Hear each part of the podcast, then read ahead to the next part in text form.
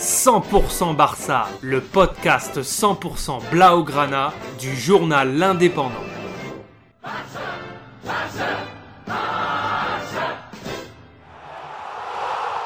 100% Barça, un Podcast.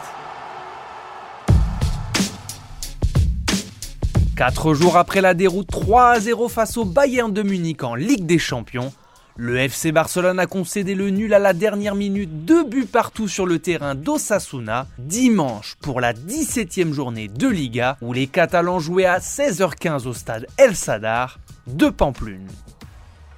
Les joueurs de Xavi ont pourtant mené deux fois au score grâce à ces jeunes de la Masia, Nico Gonzalez et Ezal Zouli, dans un système inédit cette saison en 3-4-3, où Mtiti a pris sa place pour la première fois de la saison en défense centrale, et Luc de Jong remplace en position d'avancement de son coéquipier Memphis Depay. Les Blaugrana ont craqué en fin de match à la 86e et restent 8e de Liga avec 24 points, à 18 points du leader le Real Madrid et 9 points du podium composé des deux clubs sévillans.